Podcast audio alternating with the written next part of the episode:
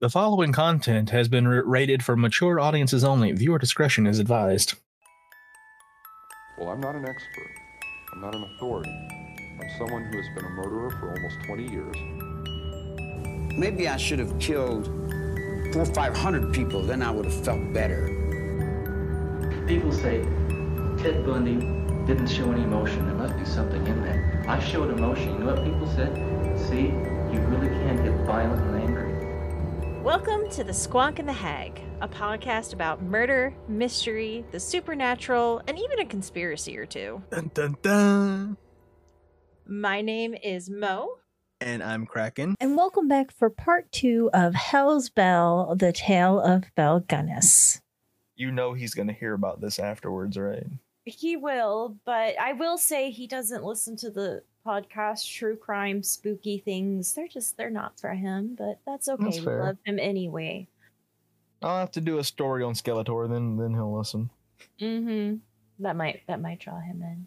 But when you say draw drawing him in, I, I have drawn Skeletor on my chalkboard, and I will say I am an artistic genius. Yeah, I would have thought that like the artist from for the original He-Man show just walked into your house and drew that on the chalkboard. Like it was just spot on. For those of you who don't know, my drawing of Skeletor is terrible. Had the S on his chest for Skeletor, you know. It's my favorite thing ever though. I so I erase my chalkboard when I need the the space and everything like that, and I refuse to erase that. it's still up there. Just like put like a clear coat over it so that way it can never be erased. I actually have a section on my chalkboard that has that. Um, this is going to be a little bit of a sad story, but when we moved into the house, I and I first painted the chalkboard wall. I I drew a heart, and it said um, Mel, Chris, Han, and Chewie. And for anybody who doesn't know, Chewie is a cat of ours that passed away, and Mm. after after he sadly left us, I was like, I I'm afraid that this is going to fade or that something's going to happen and it's going to accidentally get erased. And Chris is like, just clear coat that section. Yeah. So I did. I actually I traced over it with a paint marker, and then I clear coated it. So it is always on my chalkboard. And if you ever move, just get a saw and take that section of the wall with you. Yes. make it part of like the you know inspection like listen i know there's a hole here i will fix it but This part of the wall is coming with me. pretty much. Pretty much. We've all seen, and please video it if you ever do that, because we all know how Mo and Power Tools goes. So I mean, Hey, dude, I replaced the entire floor in my bathroom by myself. you also tried to open a drink can with a, a drill. So I mean, oh no I wallpapered the wall too, and installed a new light fixture and a new mirror, all by when you- myself. When you, when you flip the light switch, does the blender downstairs turn on?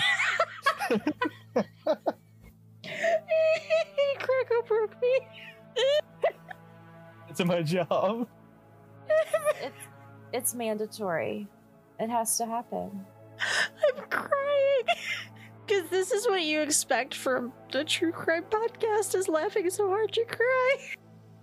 Now we just wait for someone to edit us reading a horrible part of a story and just cropping in Mo crying, laughing after we read it.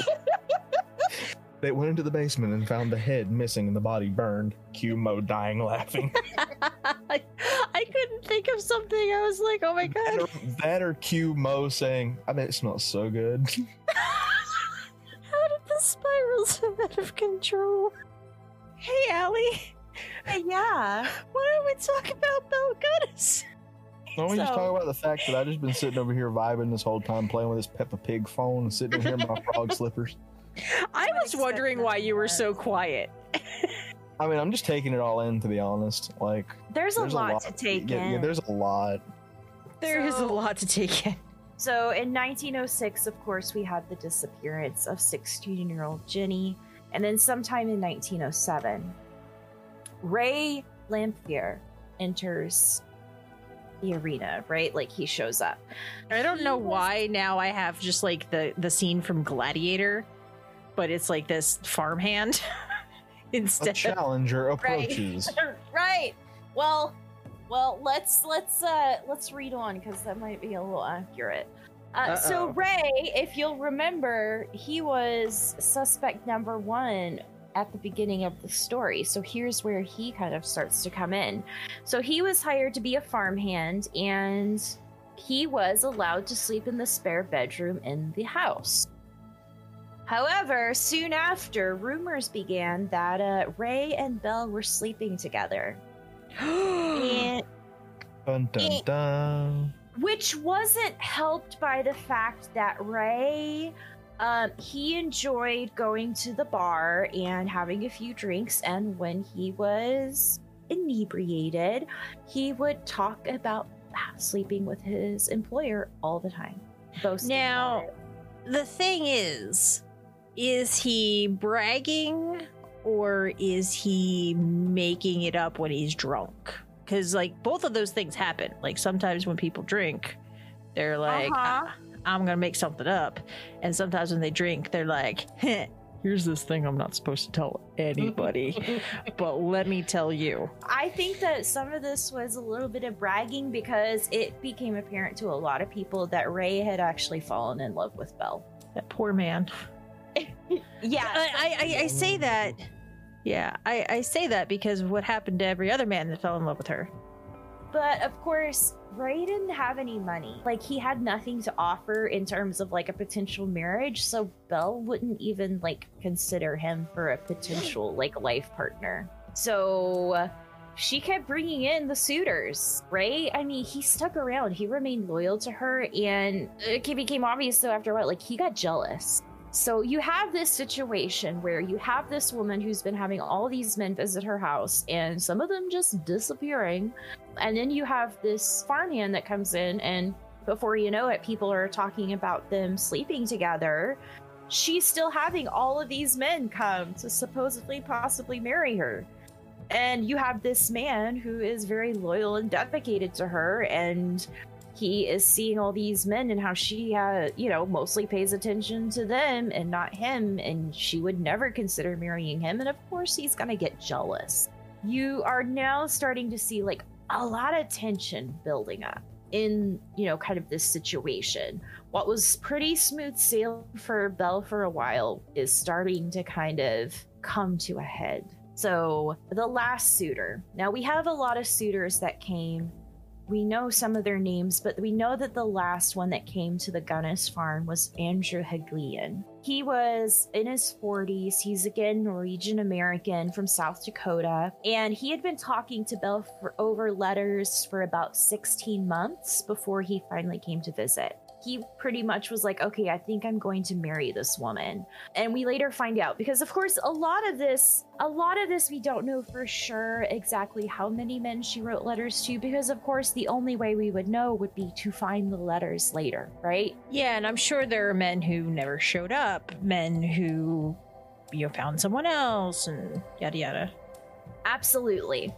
But they did find, though, um, later at his house in South Dakota, 80 letters from Belle that she had written this man. And so we actually know what the content of some of these letters were. So I have a letter here that she wrote him. This was the last letter. So it says, quote, To the dearest friend in the world, no woman in the world is happier than I. I know that you are now to come to me and be my own. I can tell from your letters that you are the man I want. It does not take one long to tell when to like a person, and you I like better than anyone in the world I know. Think how we will enjoy each other's company. You, the sweetest man in the whole world. We will be all alone with each other. Can you conceive of anything nicer? I think of you constantly. When I hear your name mentioned, and this is when one of the dear children speaks of you, or I hear myself humming it with the words of an old love song, it is beautiful music to my ears. My heart beats in wild rapture for you, my Andrew, I love you. Come prepared to stay forever. What's really sad is that is beautiful.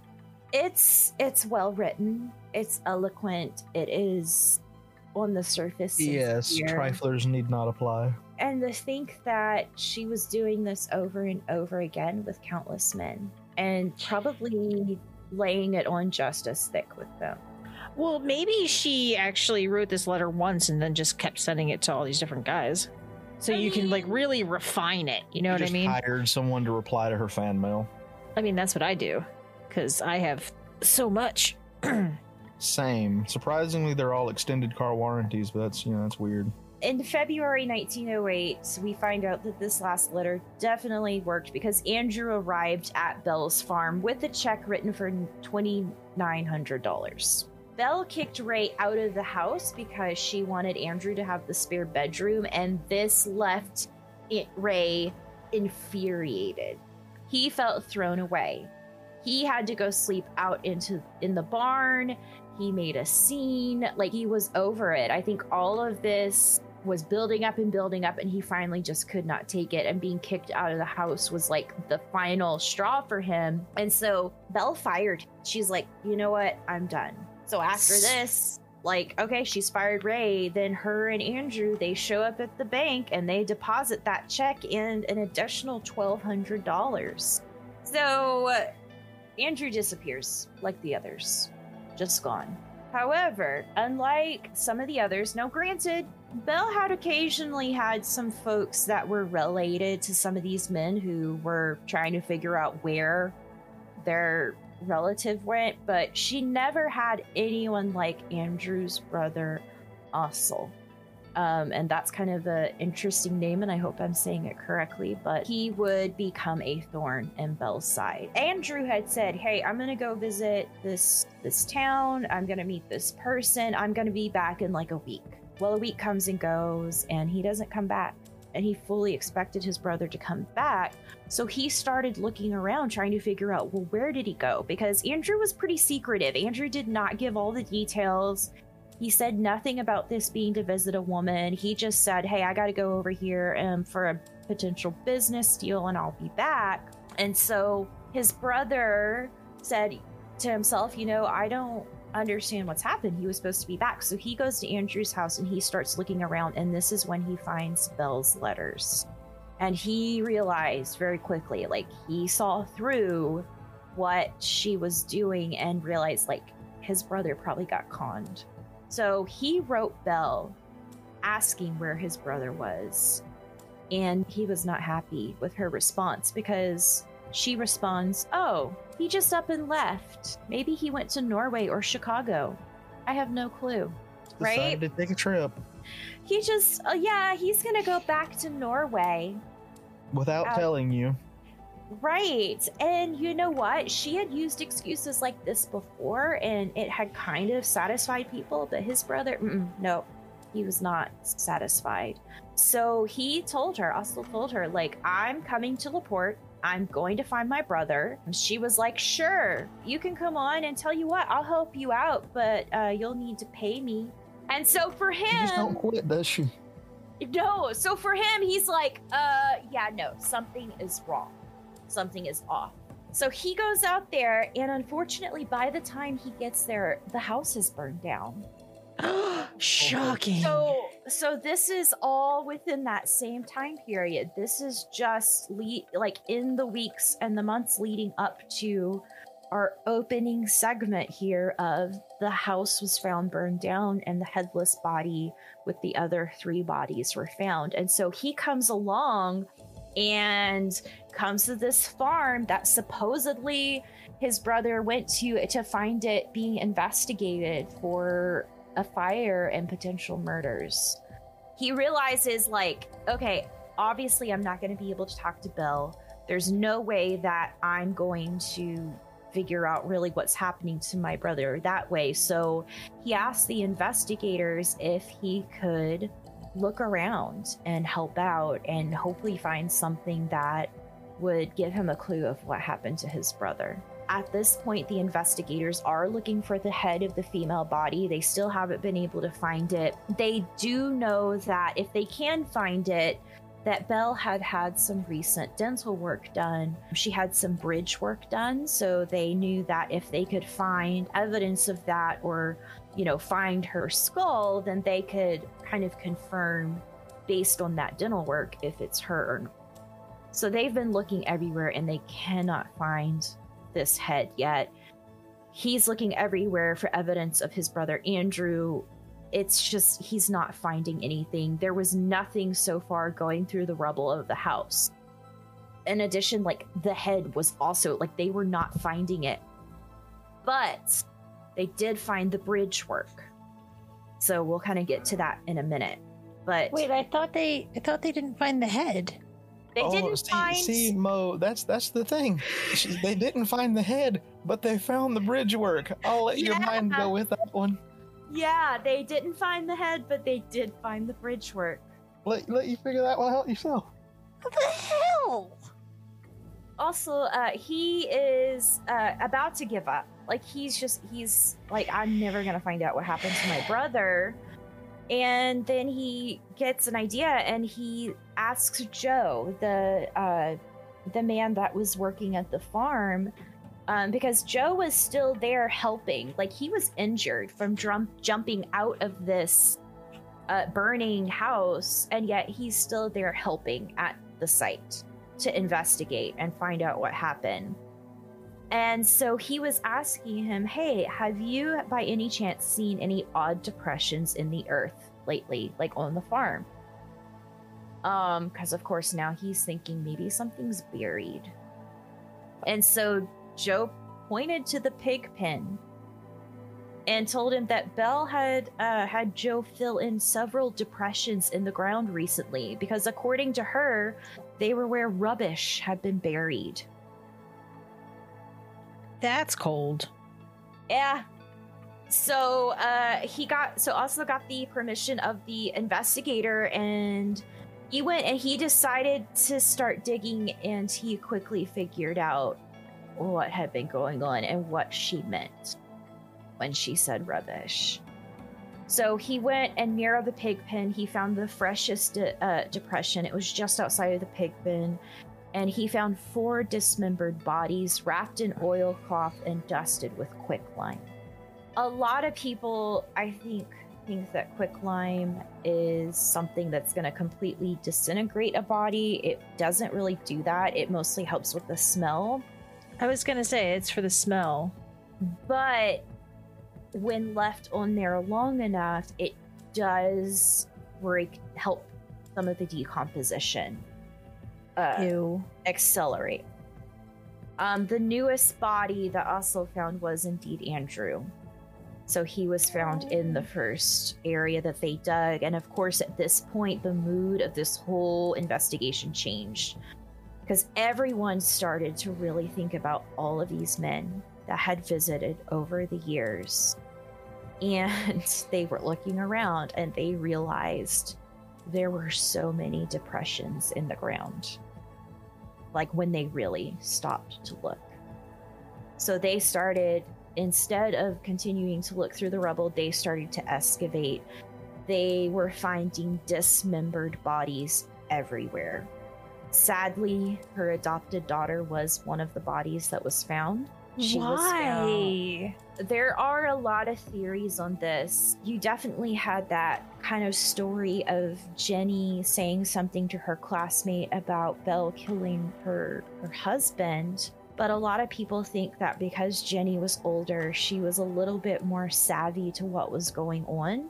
And then with Jenny possibly going to leave and get married, it's quite possible that she just simply didn't want Jenny to get away from her influence and possibly tell people things. They kept inviting, you know, identifying different victims because, of course, at this point, as they find bodies, it hits the media.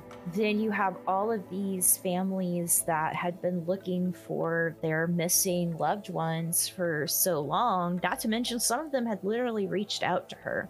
That you started to have families that came on site. You started to have, of course, the onlookers, the people who are just have this morbid fascination with these type of things. You know, they started to show up and so kind of turned into a circus very quickly. They did a pretty good job in this case of making sure that as much of the crime scene and as much as the evidence was preserved, whereas we know that sometimes in these cases, people would end up just picking up anything and everything because they weren't able to keep the site secure. Yeah, I remember. Um, I forget the. Oh, I forget the name of the story, but there was this one where these two lovers were killed by a tree, and people literally picked the tree down to the ground to a stump because they were just taking pieces of it because people wanted Mhm. these souvenirs, which I think is insane. Yep, would you want a absolutely. souvenir of that? I don't, I don't understand. it's just the people that like i feel like we have that fascination with this type of stuff in that we are still very much horrified by this we don't necessarily want to take part in that part of it but you always have those people who want to somehow have a connection to it and want to be able to say i have a piece of this tree i you know was able to pick this up from the crime scene who have that fascination in the most unhealthy of ways. And unfortunately, during this time, there were there were a lot more ways that people could get to this kind of stuff. So it was way more common. Yeah, like nowadays, people will go to scenes and take photos and stuff like that. Whereas, because everything's locked down, the police have everything in evidence. Back then, they didn't have the ability to do that. And it didn't help that people also capitalized on this in terms of just turning it into a profit. You had people who were, you know, morbid tourists and onlookers. Like literally thousands of people would come to here to see the excavate excavation of this farm. And so you had people who showed up and they started selling ice cream and popcorn and something called Gunness stew to these people who were showing up to watch them dig up bodies. You weren't lying when you said it was a circus. That's one thing I don't understand either is like souvenirs like yeah you mentioned the whole wanting a connection to that or whatever but like why, why do you just show up to a literal crime scene like yeah we're here to watch them dig up some bodies i want some popcorn and some Gunness stew Yeah, because that's totally what well adjusted people do. yeah because i want to go get snacks and watch people dig up bodies at a crime scene that's that's what i do in my free time Right. And we're not talking about like bodies here. We are talking, these were dismembered bodies. They pointed out that uh, these bodies basically looked like they were butchered like you would butcher a hog. They were quartered, which is something Belle could do on her own. She was known to butcher her own hogs. So this was a very, very gruesome scene. And then with the addition of the bodies being dusted with quicklime and being wrapped in oilcloth, they said like you would pull some of these bodies up and it was disgusting. I can imagine some of the older ones were probably like, uh, I, I apologize for saying this, but like soup.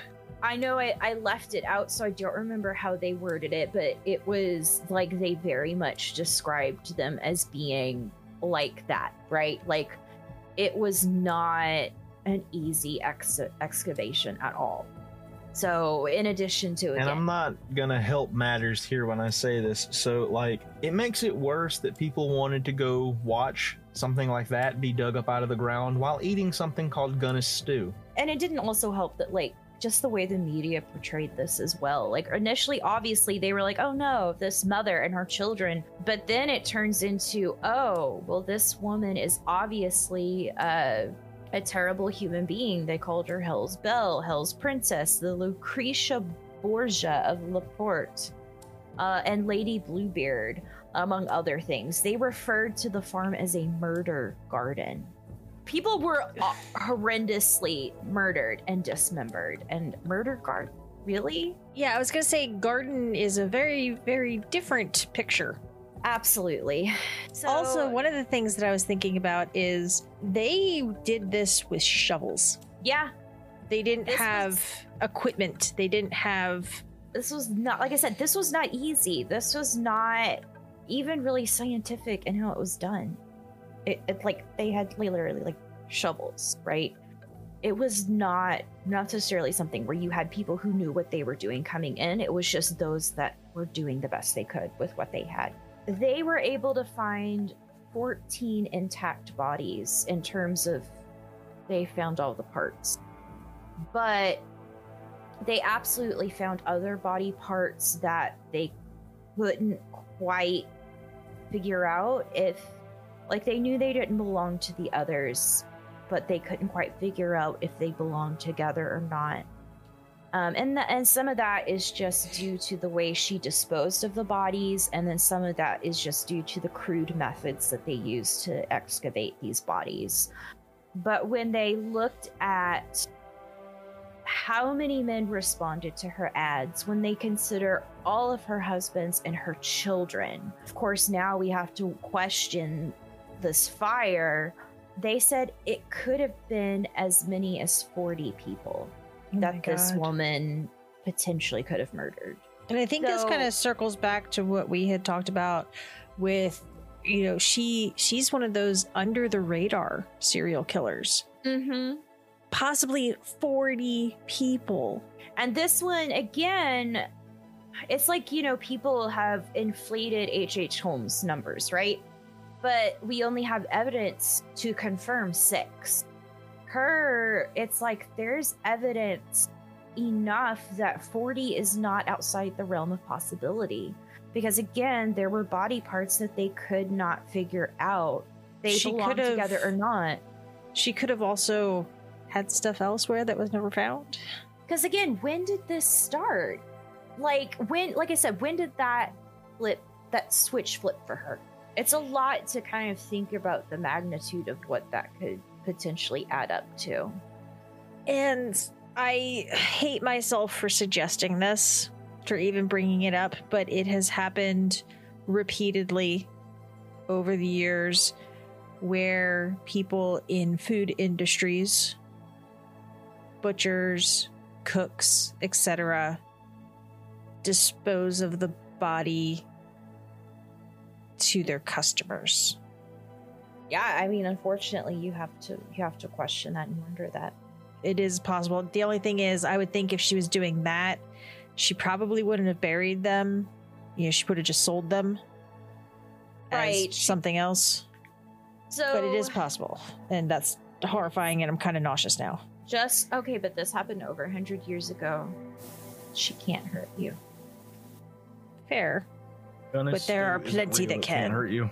yeah, gonna sue is in the past. I feel like my my brain is a horrible place, but I don't know if you've ever seen like the Game of Thrones cookbook, the World of Warcraft cookbook. I'm horrified because it probably exists some sort of serial killer cookbook. I have a serial killer coloring book, so I'm sure there's a cookbook. I mean, when and you look it up, like I just did out of curiosity, there is a recipe for something called Gunness beef stew. That doesn't surprise me. I, I don't know if it has anything related to do with like this the story, but like that's the name of the recipe. oh, I'm sure it does. I just want to know how they found out what the recipe would be, or if they just made beef stew and they're like, haha, let's call it Gunness beef stew. I mean, I think I feel like it's really a they capitalized on the the fact that she was a hog farmer and they were selling stew. And so they named it after her. So in the midst of all of this, we still have Ray, who is a suspect in the fire. So he's arrested and he's charged with arson and the murder of Belle and her children. Before the fire, so in the days leading up, Belle claimed that Ray was coming around the farm and making threats. She tried to get him legally declared insane, which failed, but she also drafted up a will just one day before the fire. And she told the lawyer that she feared for her life because she was pretty sure Ray would murder her and her children and burn the farm down. Such foreshadowing. It's like she knew what was going to happen. Oddly specific. Ray declared, like, he's like, I'm innocent. Now, it didn't really help that when they found him, he was wearing a coat and a watch that belonged to two of the men that had gone missing on the farm. So that wasn't helping his case. Mm. And a boy reportedly saw Ray running away from the farm just before the alarm was raised about the fire. That's not in his favor. No, now Ray claimed that he was just lurking around the farm and ran because he was pretty sure like they would blame him for the fire if anyone saw him.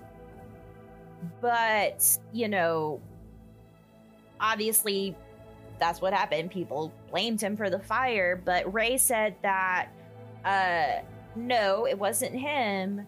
That Belle lit the fatal fire herself and the female body found in the basement alongside the children were not was not Belle's, but that of a housekeeper she had just hired the day of the fire. Oh, that's horrible. Can you imagine getting a job and then that? Mm-hmm. Oh God.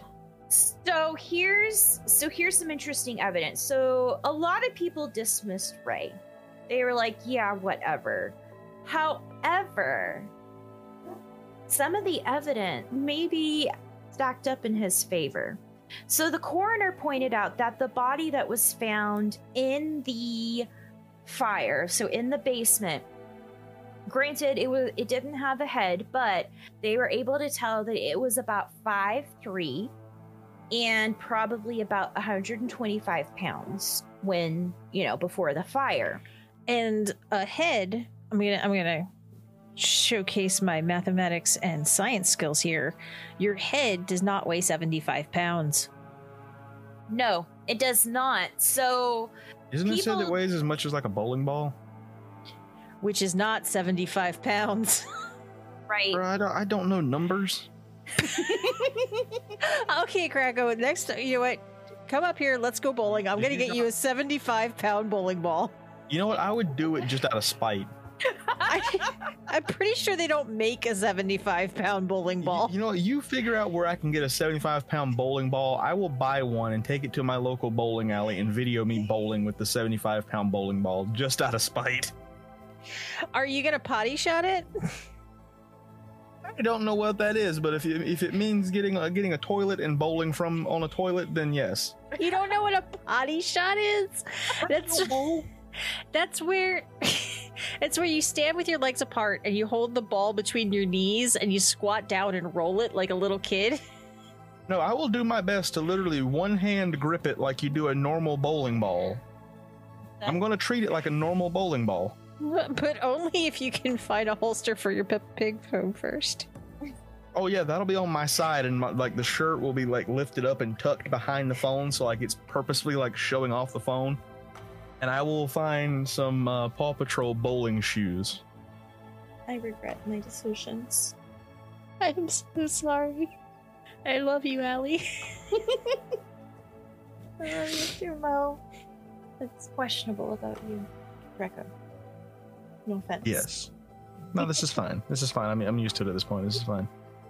So no, a bowling ball would not weigh 75 pounds. Because we know that Belle was closer to 200 pounds. And she was much taller. So when they said 5'3 for the other body, they accounted for the fact of like how much height would be added if you had a head. So this was by stature a much shorter body, and Belle was closer to 5'9. So she was on the tall end for a woman. That being said, that bridge work that they found uh, was identified by the local dentist as being the bridge work he did for Belle. So a lot of people were like, mm, I mean, it's her bridge work. How else would it have gotten in there? Uh, some took other it out. Right. Um, some other things that people were pointing out is that the day before the fire, Belle, uh, right after visiting this lawyer and claiming that, oh, Ray is going to kill me and my children and burn the house down, uh, she went to the store. She bought a new toy train for her children and two gallons of kerosene. Got a lot of lanterns there you trying to light? A lot of lanterns. People are like, okay, but the bridge work, right? Like, the bridge work. They never found the head. Ever. The prosecution decided, you know what? It likely just burned to ash in the fire. The head Wouldn't- burned to ash, but the body didn't. Fair, okay. I was gonna say the same. Um, and then also they were like, listen, there was seven hundred and twenty dollars in her savings account. Like, why would she leave town and leave all that money there if you know she was supposedly so greedy? Because she took all the other thousands of dollars out. Quite possible. So in uh, 1908, May of 1908, they decided to go ahead start the trial. They can, you know, they wanted to uh, proceed with charging and possibly convicting Ray of this crime. Now, his defense team pointed out that it is quite possible that Belle could have planted the bridge work, and it is more than possible that that body was not hers, right? Because it, like, the, the things are not thinking, right? The things are not adding up. They even went Things so aren't far- doing the stuff that things normally do when they're thinking. Right. Exactly. And so they were looking at this as how can we prove this? So they went and they took a sample piece of bridge work, something that would have been similar to what Belle had, and they burned it at the same heat that you would need to reduce a a skull to ash. Because they're like, all right, if you're going to claim that the skull was burned to ash, then we're going to see what happens to bridge work when a the heat is so hot and it burns long enough that a skull becomes ash. That experiment showed that the bridge work was like super damaged and partially melted, which was nothing like the condition of the bridge work they actually found. It was nowhere near as damaged. In fact, there is a picture of it and it's charred but very much intact. There is nothing melted about it. There, like you can still see where the wires are uh, sitting in certain places that would have been used to kind of help hold some of the things together. They had all this evidence. They said, "Listen, look at this. Like, there's no way that this bridge work would have burned in a fire hot enough to disintegrate a skull." However, the jury decided to convict Ray of arson, but they acquitted him on the charges of murder, which is kind of interesting to me. So they were like, okay, so he probably didn't murder them, but he did set the fire.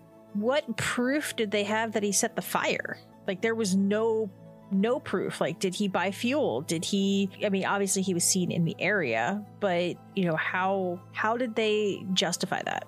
I think honestly, a lot of it went back to that boy that saw him running away from the farm when people realized the house was on fire. I think there was a lot of that, and I think there was a lot of just Ray wasn't necessarily considered like as suspiciously as like Belle. Like his reputation was eh, so so, but he definitely didn't have like this reputation of being like this great hardworking man that everybody, you know, adored. Like he was kind of the town drunk. So I think that there were a lot of people who were more inclined to think that he probably had something to do with it. And even if he didn't murder her, he maybe was in on it because they were sleeping together. That's not necessarily going to put you in the best light when you're being potentially convicted of a crime in this time and place. He was sentenced to 21 years, but he really only ended up serving a year because he died in prison of t- uh, TB in 1909. Ray gave at least two confessions while he was in prison.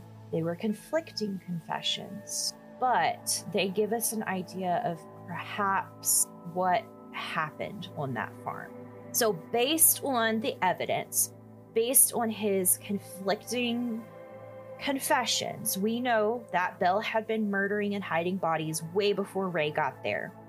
But after they began their relationship, she had Ray helping her dispose of bodies after the fact. Every time that Ray gave a confession, he always said he never participated in the actual murders, but was involved in the cleanup. So That's messed up. Like I Yeah. I know he loved her. I don't think I love anyone enough that I would um help with that. No, if uh, my husband came to me and said, "Hey, I murdered this person. I need your help cleaning up," but I'd be like, "Yeah, no, you're on your own. Sorry." You, you, I, have a love you." feeling you would be like, one, not surprised. Two, I'm not helping. So the story that Ray gave is that when men would show up, Belle would cook a feast for them, and she would drug the food or the coffee. When they began to like get woozy and start to like nod off because of the drugs, she would use a meat cleaver across the back of their heads. She was also known to chloroform them while they were sleeping. It didn't matter how she ended up killing them, they always ended up in the basement where she would then dismember them and either bury them or would make Ray bury them. She said that, or Ray said that sometimes if she did not want to bother with uh, digging, she'd just feed them to the hogs. Yeah. So I was going to ask, how'd she get the bodies in the basement? And then I realized, hey, she can carry a piano. She can carry a piano, right? And I think that's part of why, even though there were conflicting reports in his um, stuff, that some people, you know, kind of believed it. Uh, there was also a story that came out afterwards of a man who actually visited her and he survived. Oh. And he said that, you know, he didn't really think too much about it of like what was happening, like everything seemed okay. He was asleep in the bed the spare bedroom that night. And he said he woke up and she was standing over him, like looking down at him. Not creepy at all. He freaked out, like kind of screamed, and she like scurried out of the room, like didn't say anything, just like scurried out of the room. And he's like, "Yeah, no, I- I'm done." So like middle of the night, that that man got up and left. He didn't even bother taking his trunk with him or any of his belongings. He got the bare minimum, and he got out. So he actually did what she told everybody that the other people did. He actually did it, yes. And, you know, thinking about like what happened to other men is supposedly, according to Ray, like, I don't know that she was intending on killing him that night, but she may have been testing to see how sound of a sleeper he was, which is frightening. Obviously, with all of these people sort of starting to figure out what's what's happening and Belle realizing that Andrew's brother was going to be coming there that she may have gone too far. Like everything was kind of adding up. People were going to figure it out so she decided she was going to escape. Here's where things get really murky with Ray's confession. He claimed at one point that he and Belle were in on it together and that they were supposed to run away together. The housekeeper was lured there to be a stand in. She planted the bridge work and then held her children before putting them in the basement with the housekeeper and then setting the fire. Ray says Belle was supposed to meet Ray, but she escaped alone instead and left him to take the blame. Another time, Ray said that he actually picked Belle up and took her to Stillwell before going back to start the fire himself, and Belle that where you know Belle had left the children behind. And then another time, he claimed that he killed Belle and her children before burning the house.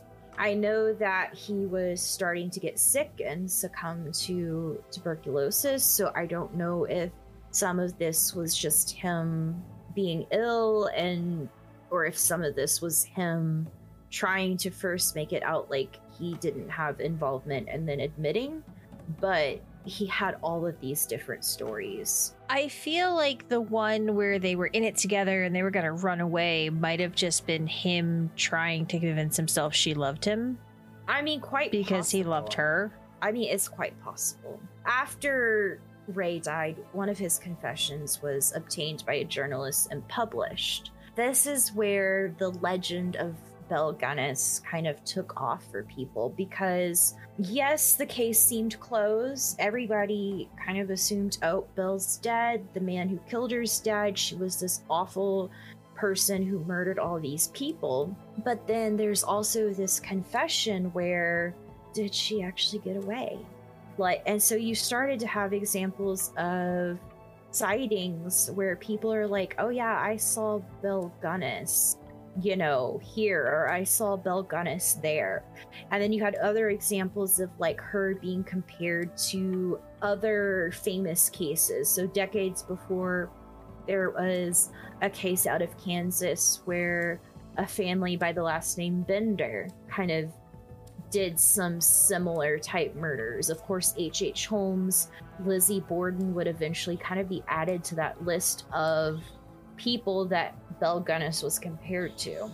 And again, just kind of interesting that today we don't really know of her as much as we know some of these other names, but at the time she was very much compared to them, very much kind of put in that category. People say that overall, when they estimate in her insurance scams and theft, that she ended up with $240,000, which would be 6.7 million today. That is definitely enough money to disappear. Yeah, that's that's definitely a, a large number. Uh huh. It is. It is. So obviously, people claimed they saw her all over the place. Most of these were debunked. However, there was a case out of Los Angeles that was not only very compelling, but it kind of sounded familiar. So there was a in 1931. There was a woman named Esther Carlson who was arrested for poisoning the man she was caring for. He was Norwegian American and his name was August Lindstrom. Money was the apparent motive, and people began to draw connections between Esther and Belle. Esther died of TB while waiting for trial. However, it some people say that folks from La Porte came to see her the woman's body afterwards and they were convinced it was Belle Gunness. They also said that Esther had a picture of children with her that looked really close to Belle's actual children. But obviously, like, this is way before we had DNA or anything like that, so there was really no way for them to tell. What's really interesting is that newspapers at the time went ahead and ran side by side images of Esther and Belle to like see if people thought it was the same woman which those pictures are out there. You can look at them. And Esther is very much has a thinner face, but almost looks like uh, someone who has lost weight. Thinner face, but there are so many bone structures that I'm just like, And Uh, you said this was in 1931, so this would have been. She would have been a lot older. yeah, she would have been in her, at that point, she would have been in her, 70s or 80s. right. So definitely an older woman. Um, And as you age, your muscle mass deteriorates. That's why you get saggy. yeah. I, I don't know how else to mention it. So it could have been that, you know, when she was in her youth, she had she was always very strong, very um, well fed, well taken care of, and youthful, and then it kind of gravity takes over. So it it's quite possible. Right, exactly. So in 2008, they decided to go and exhume the headless body to do DNA testing. They actually had sent the body to Chicago and had buried it next to Belle's first husband, Mads, because uh, they assumed it was Belle at the time. So this person who we don't know who they are, they were sent to a completely different place and buried next to a man that may or may not have been their husband.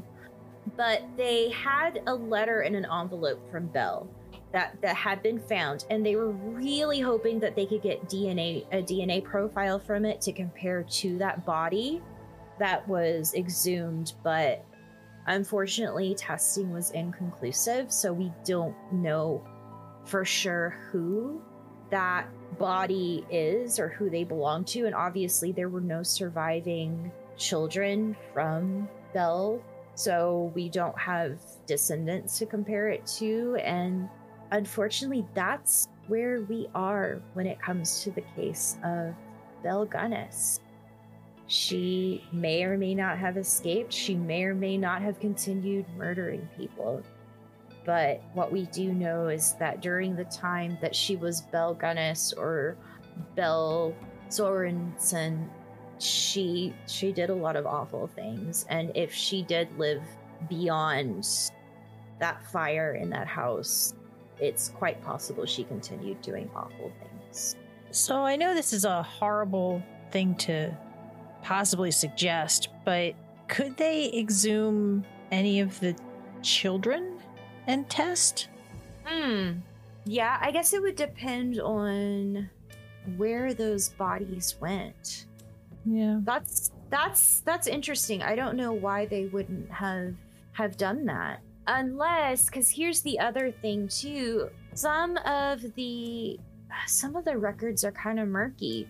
I feel like it's confirmed that her son was her biological child, but there were people who questioned if the girls were her biological children. Fair. So I feel like there were questions of can we even test these bodies to be able to tell and that be a valid test? I also feel like, you know, there are probably people who were uh, related to those children through the husband, that if modern descendants are still connected, they may not have granted permission to have those bodies exhumed. True, true. That's just, uh, that's just crazy. Like, I want to know. Right. It's one of those things where, and I think this is why I keep coming back to this one. Because, I mean, I know I keep saying that. This is why this one gets to me. But it, it's just, it's this combination of things. It's the fact that she went from arson to murder. And not just like murdering people she didn't know, like her own children. Well, and she started with her own children. She started with her own children as infant, potentially, if we are to read all those records correctly. And you know, you have this progression and you have all of these strange details. And of course, we always have to question if we have been given all of the information as truthfully and as uh, accurately as it could be. Because there are so many things that were sort of made bigger in the media in the you know newspapers than perhaps they actually were yellow journalism is a thing and there are so many stories that yellow journalism have perpetuated that were straight up not true. While we know a lot of things about her and her life there are still those things that it's like what's yellow journalism? What's local legend or urban legend?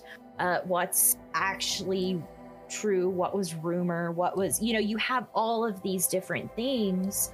And it doesn't help that, of course, like after any type of thing like this, people are quick to claim, like, oh yeah, I saw this, or, you know, I read this, or I had this interaction with her, which we do know the one gentleman who said that he survived, uh, you know, her farm he definitely was there. They found some of his belongings there later, so like they confirmed his story.